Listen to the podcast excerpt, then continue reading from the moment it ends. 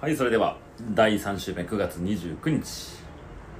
歴史が開示される時ということで、えー最後ですかね最終話はいはい、えー日本の成り立ちの最終話でございますそれではよろしくお願いしますお願いします、はいまあ、歴史が開示される時ということで、ちょっとまあ12週目で言ったようなね日本のもうまあ神話というか、うん古い古い時代がどうなってたのかみたいなのが、まあ、どんどん発表されていくんじゃないかと誰が発表してるんですか学者うーんまあそれに対してユダはもう証拠がないと言われれば、うんそうなんやけど、うんみんな証拠宗教にはまっちゃってるんですようんうん証拠がないとみんな動けないうんみたいになってるから、うんその感覚って危ないんじゃないかと僕は結構思ってて、はいはいはいだってそんなん言ったら全部に証拠ない、うん僕がアメリカあるって証拠もないですからねないですようんだってマサルがもらってきたバッジを俺が持ってればうん俺アメリカ行ってきてんってえそれバレるなバレる ひょろひょろの俺じゃバレる 知ってるもん全員例えばじゃあマサルに子供ができてうんいやお父さんはねこういうとこ歩いてきたんだよってこう言う口伝うんそれも息子からしたら「えー、ほんまうんに?」って子供がこう言うかもしんないねその今お感父さ覚んに太ってんのにみたいなあねそうそうそうそうそう、その感覚がねやっぱりなんやろうね証拠がないと動けない人になるのは怖いなっていう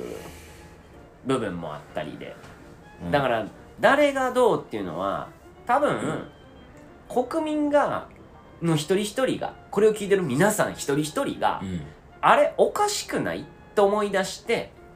調べに行く人が増えれば増えるほどそういう情報を出してる人の信憑性が高まっていくっていうのがうん一つかな、うんうんまあそれが今分かりやすく YouTube とかの登録者数やったり、うん再生回数になってるから、はいはいそれが一つの信憑性にうんつながるんじゃないかってことですねでそういう人たちがどんどん情報を開示してくれるからだからが今までは学者だけがそういうのを言えたんだけど、うんうん学者じゃない人も言えるでもちろんそれには嘘というか間違いだったりうんで僕がこれ言ってることももしかしたら全然ちゃうやんけアホかっていうことになり得るかもしれません、もちろんなので僕の言うことを信じるのもやめてくださいうんうんただこういう時代が来てると僕は思ってますとうんそれを聞いて判断するのは皆さん自身です、うっんていう同じようなことを言ってるのが、まあ、何回か出てきてる課長の宮殿下はいはいはい YouTube ね YouTube うでこの人が要はもうまあえー簡単に説明すると元皇族の家柄ですんうんでその皇族からまあ外す外されたっていう言い方やねうんっていうのが、まあ、GHQ が皇族解体みたいなことをしたタイミングで多分外れたんよねはんはでおじいちゃんがあおじいちゃんのおじいちゃん曽祖父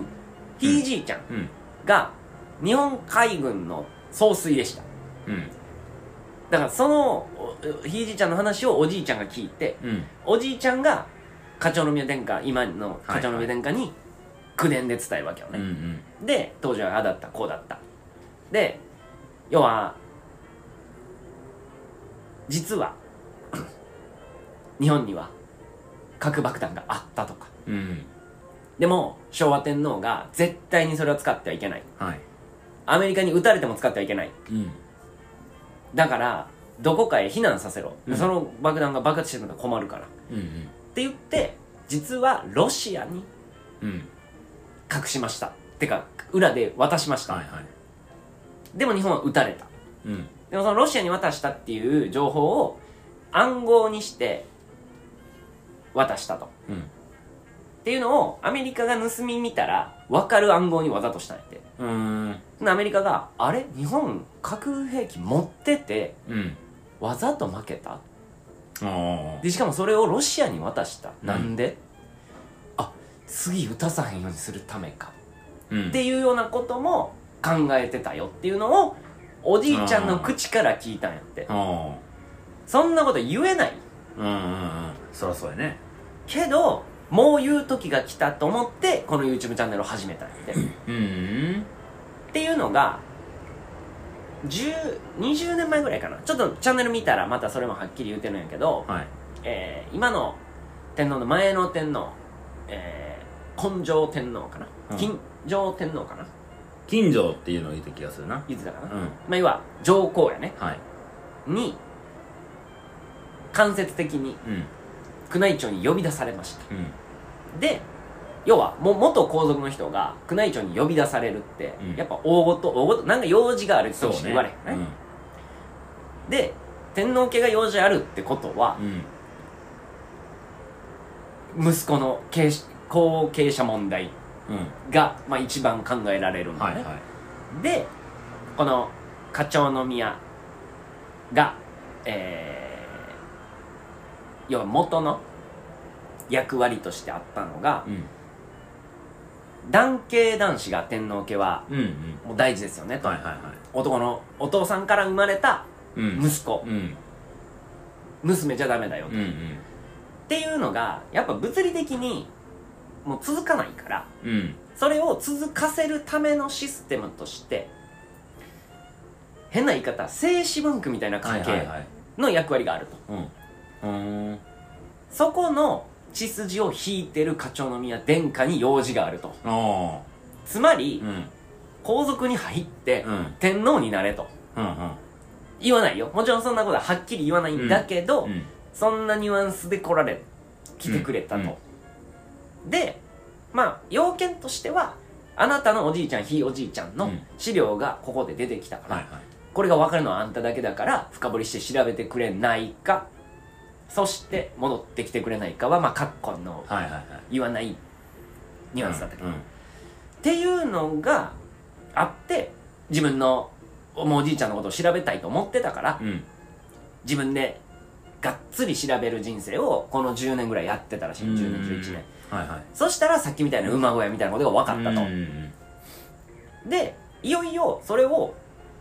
今までは自分の私利私欲の研究に使ってたんだけど世の中の人に発表していこうと思ったのがこの近年らしくてうんうんうん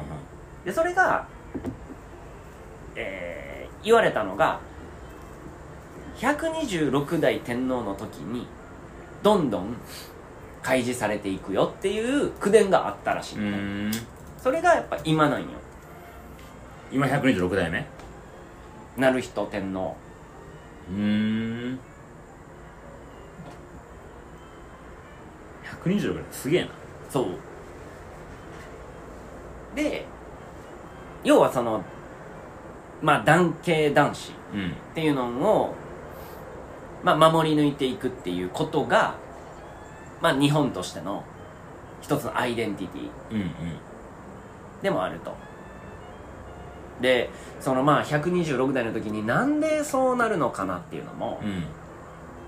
いろいろなことを考えるとやっぱり日本は世界の中心っていうそれは別になんやろアメリカ的な経済的なリーダーでもなくうん中国みたいに支配するっていう発想でもなく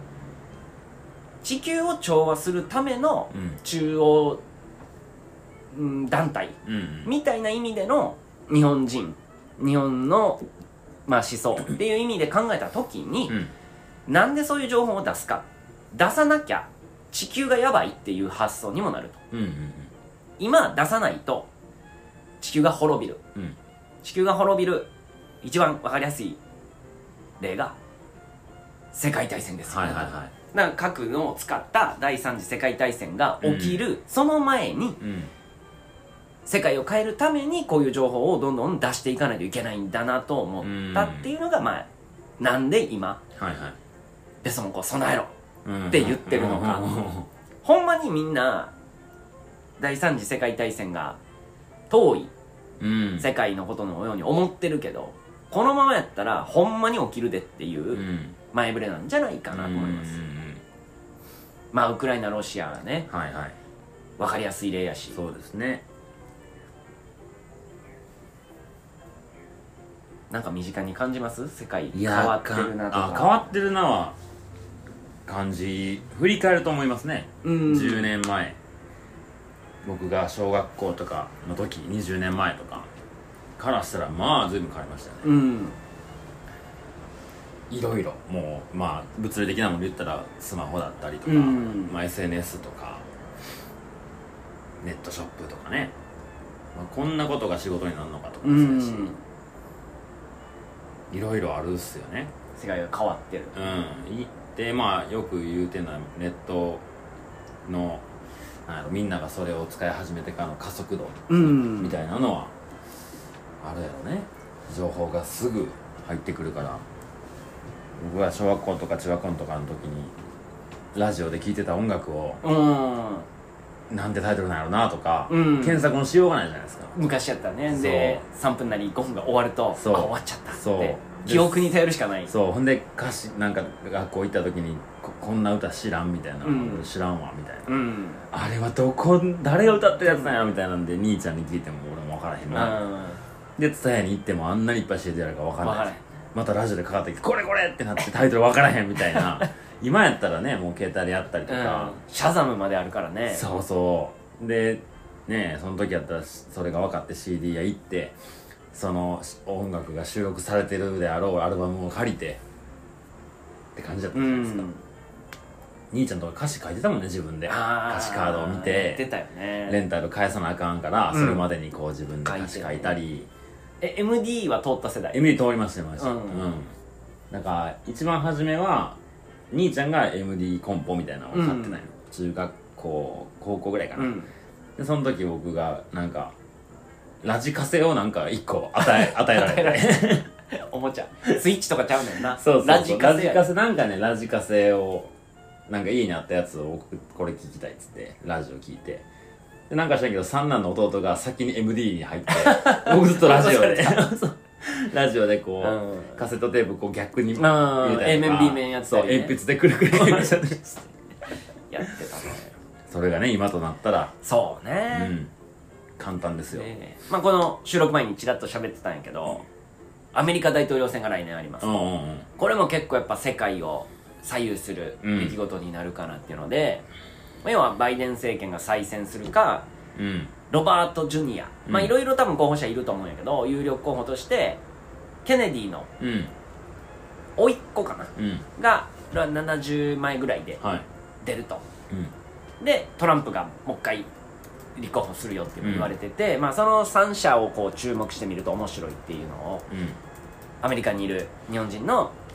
学者、えーそういう経済政治に詳しい人がはい言ってたんやけどそのケネディの甥っ子が面白くてうん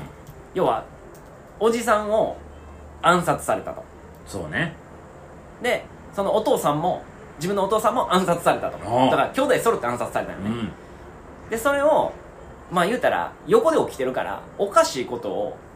バンバン気づくとうんうんそらそうやねその大元が要は CIA がやってるとうんで CIA はなんでそんなことをするかっていうとケネディそのえー暗殺されたケネディたちがうんキューバ危機をうん起こそうとしてたとは要はキューバをアメリカの元に支配下に置きたいかあうんら、うんアメリカの資本をがっさり入れるうんために戦争の準備をしてたとほでケネディが「いやいやあかんからそれ」って言ってううん「やめ!」うんって言っちゃったから、うんそれまでに準備してた CIA の工作員たちがはいはい無駄に死んじゃったり、うんうんうん無駄な予算が流れ去っていってしまはっいたはかいら、はいそれに怒ってこのままじゃあかんってなって殺すしかないってうん言って殺されたってことが後で分かったとうんうんで今ケネディ・ジュニアが立ち上がってんのはう、ん同じことがロシアとウクライナで起きてるとほでこのままいけばバイデンが再選すれば、ううんじゃあ正々堂々とえ言うたら制裁に行きますねうっんていうのが起きて、ウクライナロシアをアメリカの元に従えるうんための今工作をしてるからうんそれを止めないとまた同じようなことが起きてしまうとうんうんで今回は俺はもう知ってると CIA の手口をおうおうだから俺はもうそうさせないためにあい俺が大統領になってあいつらをクビにしてうんそういうことがないアメリカの世の中を目指していきたいっていう立候補をしてると思うあーなるほど映画になりそうですね映画になりそう、うんだからアメリカ政府が要は傀儡というか、うんその CIAFBI でその捜査を FBI がするのを FBI も言ったら知っててうん裁かない、うんうんで裁判所も知ってて裁かない、っうんうんていうのをトランプはトランプで別の方向から全部知ってるといろいろやられたら いろいろやられた側としてね今も20年前のおばあさん、今おばあさんになってる人うをんレイプしたっていう罪で今問われてるらしいうんの、うんで物的証拠何もないうんうんでトランプもあったかどうかすら確かでないうん人が当時レイプされて傷つきましたっ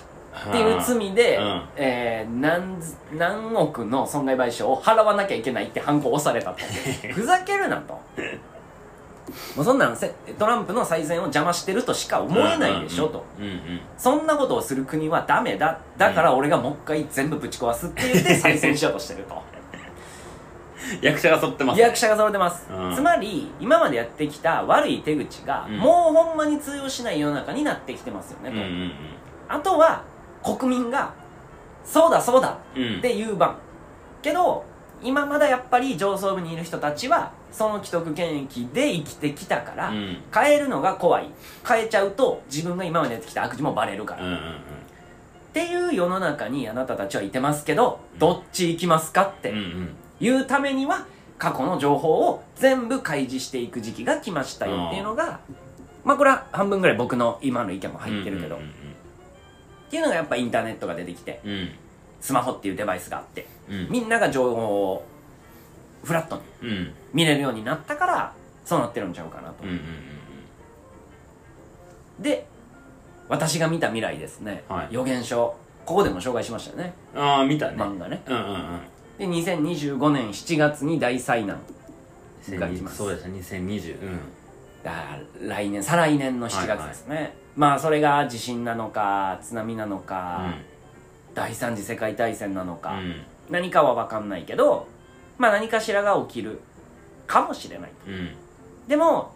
その後は平和な世の中が来ますよっていう未来も私にはなんとなく見えてますっていうのを言ってたから、うんうんうんっていうのがまあ2026年とかはあはあは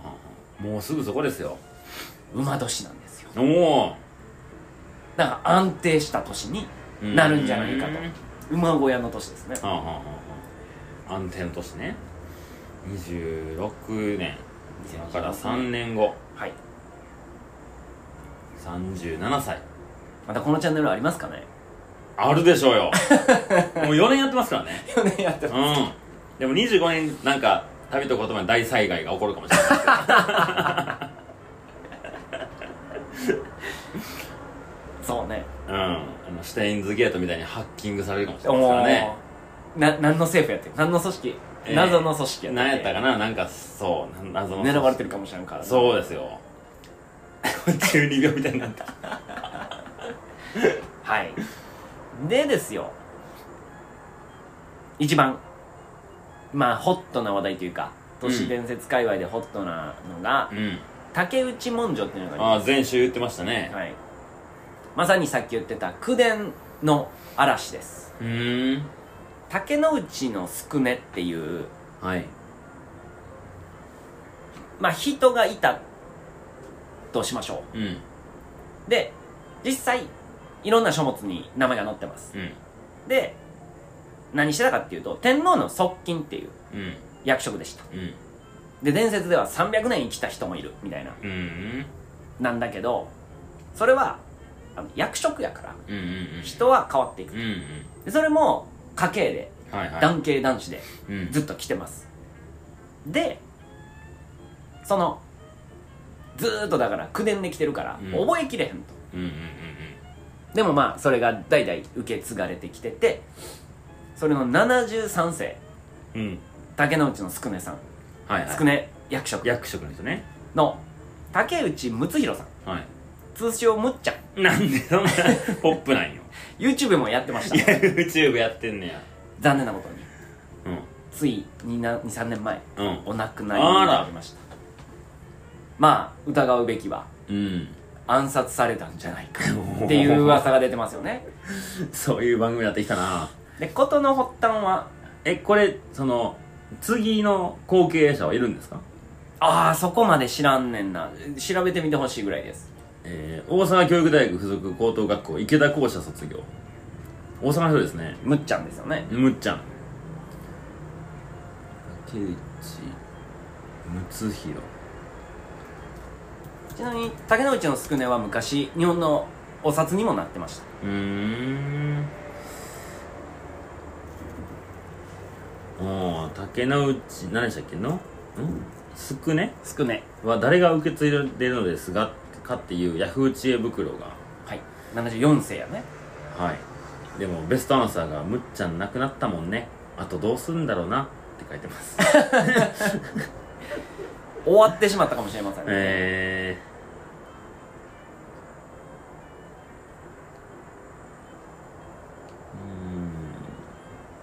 なんか出てますーうーん武田鉄矢って武田鉄矢とも出たんちゃうかな出てないかな、へ武え田鉄矢もね結構こういう年のやつとか多分好うんうんうんきなんやうんうんうんあんまりパッと出てこないですねでまあこのまあ何を言ってるかっていうとあ53歳亡くなったんですねまだ若いですね、要は日本の歴史が嘘だよとうんうんいうことがずっとあってでこれは竹之内家から出してはいけないってずっと言われてたんやけど、うん別の言うたら竹之内家ももういっぱい枝分かれしてて、まあ、本家から文家がいっぱいあってはい文家のうちの一つの人が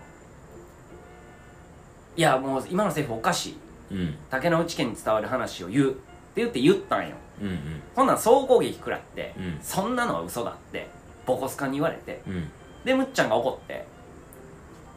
嘘じゃない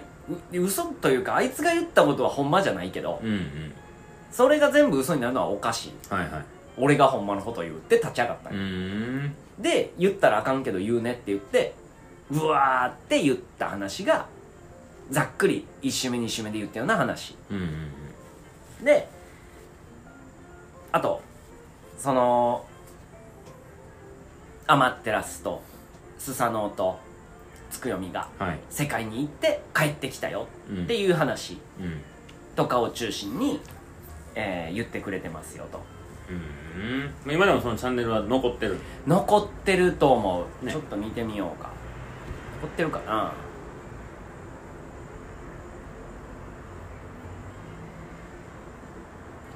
でも YouTube はなんかそういうのを規制したりできるわけでしょ規制したりできるそれは規制対象になってないってことですかなってないんやろうね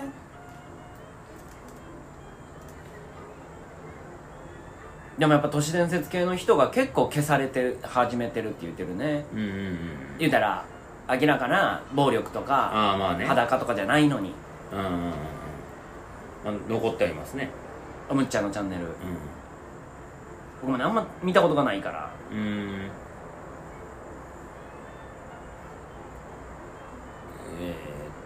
ーっとまあ1.34万人とかがありますねで他の人は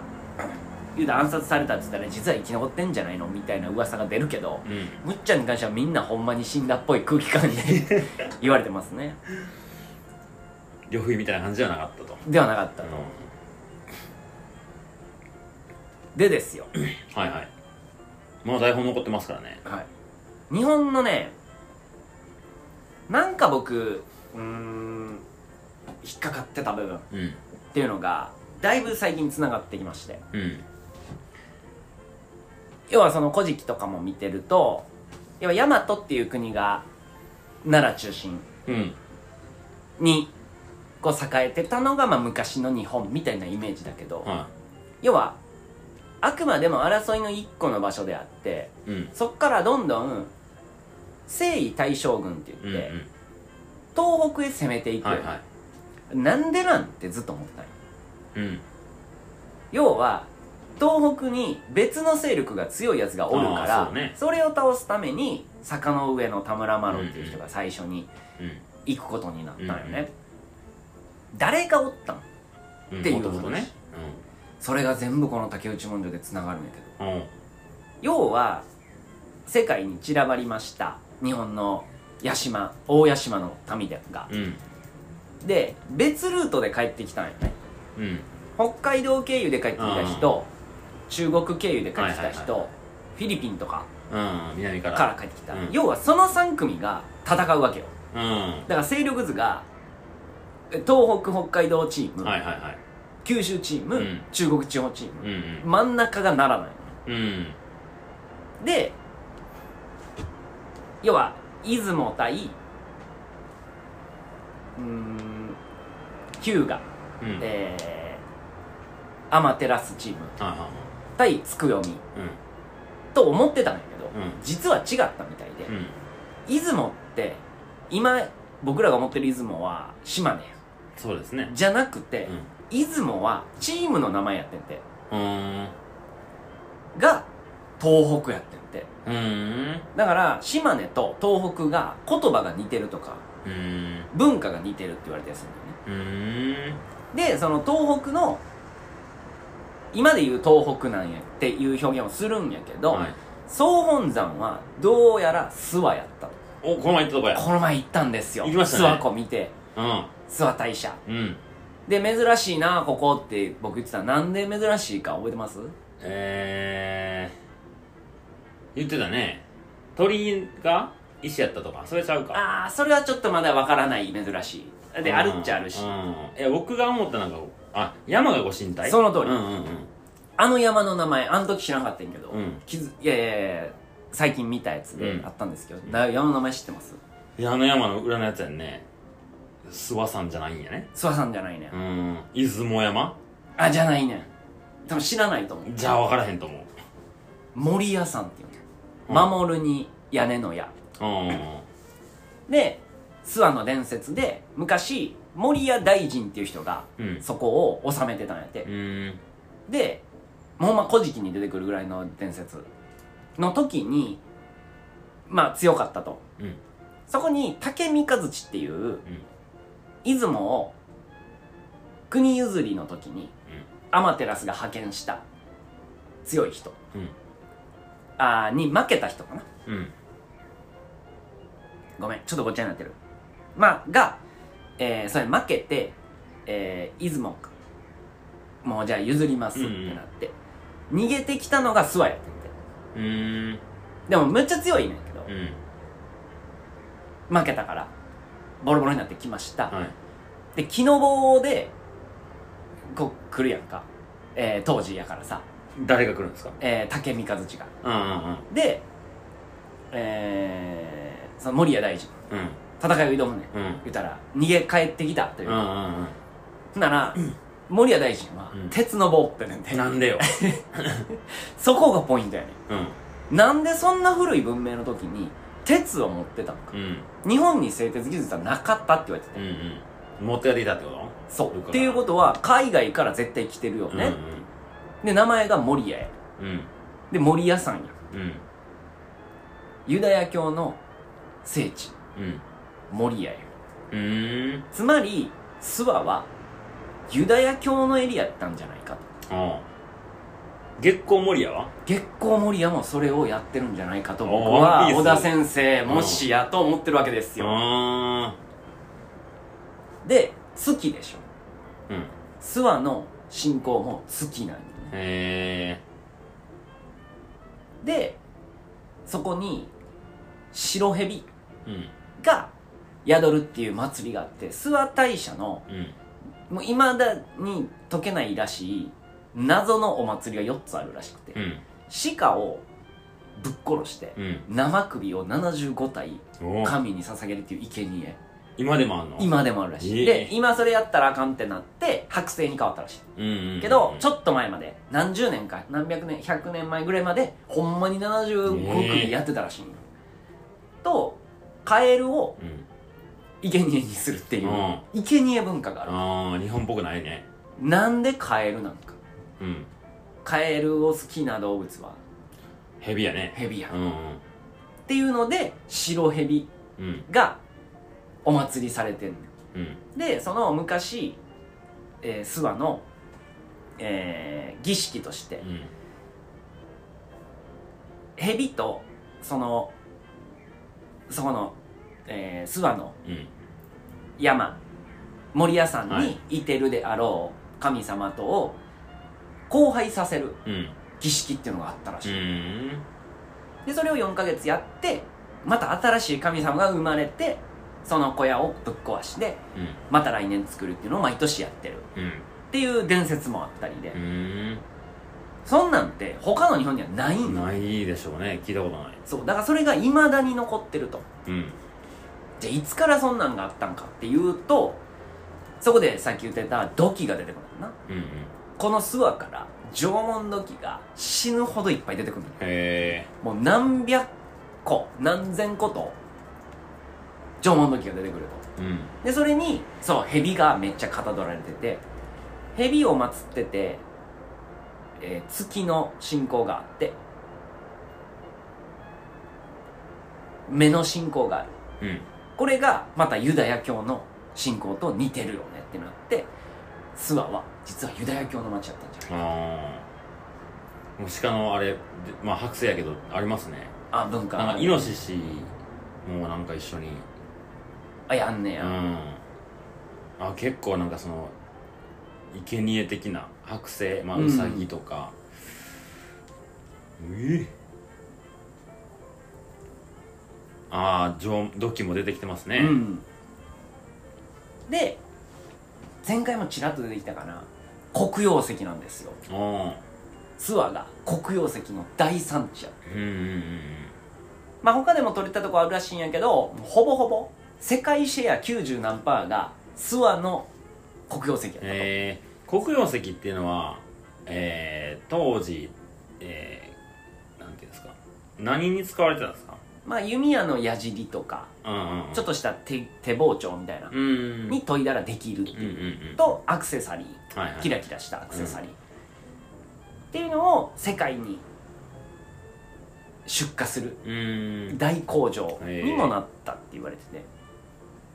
だからみんな長野、えー諏訪に集結してたとうーんだからそっから北側はそのエリアが治めてるうんでも奈良に大和がいてそことのこうバチバチがいろいろあったっていう伝説が「古事記」なんじゃないかっていうふうに言われてたりします、うんその辺地地図上で見たら諏訪湖ってほんまあの山あいにポツン真んとほんまど真ん中にあるから山に囲まれたなかなか攻め入れなかったんかもねかああかもねなり多分天然の要塞が言うたら今でいうえ八ヶ岳北アルプス南アルプス中央アルプスでもうほんまに囲まうれてるーとんころにまあ水源やんねそううねんほんまど真ん中にあるうん、っていうねもうなんかだからこの間行けたのもよかったなそうですね、なんとか、かんとかね、うん時間作っていきましたもんね。一瞬だけやったけど ねうんうん。知ってから行けてたらまた楽しみ方ちゃうかったね大丈夫、またやつがですか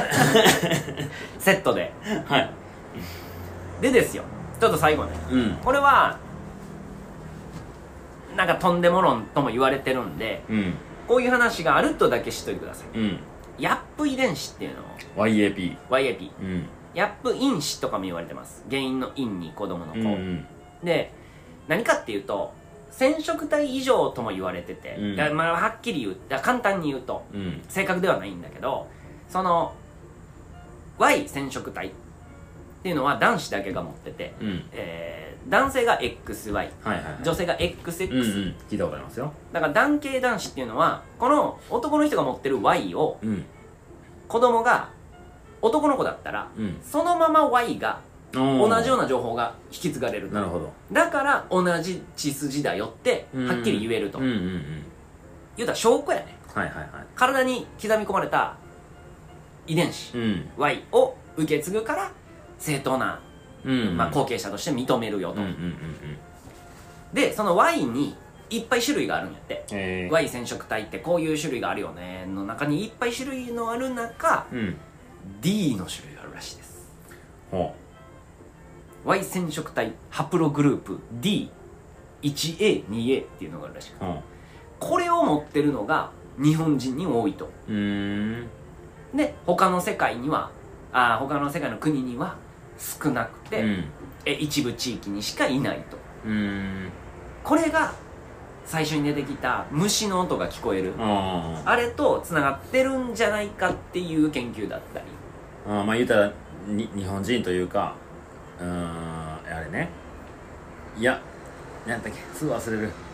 えー、大屋島大屋島の血がこれなんじゃないかとかそして「ワンピースの D の意 D の意志志がね実はこれのこと言ってんじゃねえかそれってやばいねそれやったらやばいねいやこんな情報「ワンピースから読み解く人はそうそういないと思いますけどね出てるっすか残念ながらで小焼きスタ ジオ都市伝説とワンピースのチャンネルなんですよワンピースを月曜日に2人で読みながら考察するっていうのをへー月曜の夜朝6時ぐらいに出してるのよへえいやでもだいぶ「ワンピースも終盤に差し掛かってるっぽい感じですもんねただ1ヶ月2ヶ月前に急遽、うんワンピースやめますってえー、っあーと小焼きスタジああオびっくりした小田先生が言うかと思和う田先生じゃないなんかワンピースチャンネルとして人気になったんやけどじゃあワンピース終わったらどうすんのっていう空気感になるのが嫌でう一ん旦完結するまでう「んワンピースお休みしますへえ都市伝説チャンネル一本にしますってなったんよね、うーんまあこれはちょっとまだね特に遺伝子とかの話ってじゃあ実験して証拠はどうなんだみたいなんがやっぱより言われる話やから、うんまあとんとんでもって言われてもおかしくないから、なんとなく、うんやっぱ遺伝子っていうのがあるんだぐらいうん、うん、僕らも D の質出ますか D ねの意思ついてますえ日本人全員が持ったわけじゃないでしょ全員が持ってるわけじゃない3割ぐらい強いてるのかなの男性に限り男性に限りう、ーんで女子はどうやねんっていう話にもなってくるからそうねそうねんなに気にしなくていいですよ、うんうんおそらくベソはもう多分 D の質ついでんやろなそうねベソベソのミクって水嫌いになったもんね泳がれへんから俺はい、はいちょっと最終は長くなりましたけども3週間でえー、日本の成り立ちですねはい話があっち行ったりこっち行ったりしましたけどまあ総じてこういうことが今後開示されていくんじゃねえかっていうそうですねのをまず予習していただこうと備えろといいうことうです回でしたね片付けながら片付けながら聞いてえくおださい片付けの会はあるんですかけの次月やろうかなと思ああんーでやすっけてどほしいです僕はいうんはいでは、えー教えてベト先生亡くなりましたので、はいえー来週は番外編、はい何をお話しするかちょっとまだ何ふわっとしてますけどもまた次週はいお会いしましょうはいありがとうございましたありがとうございました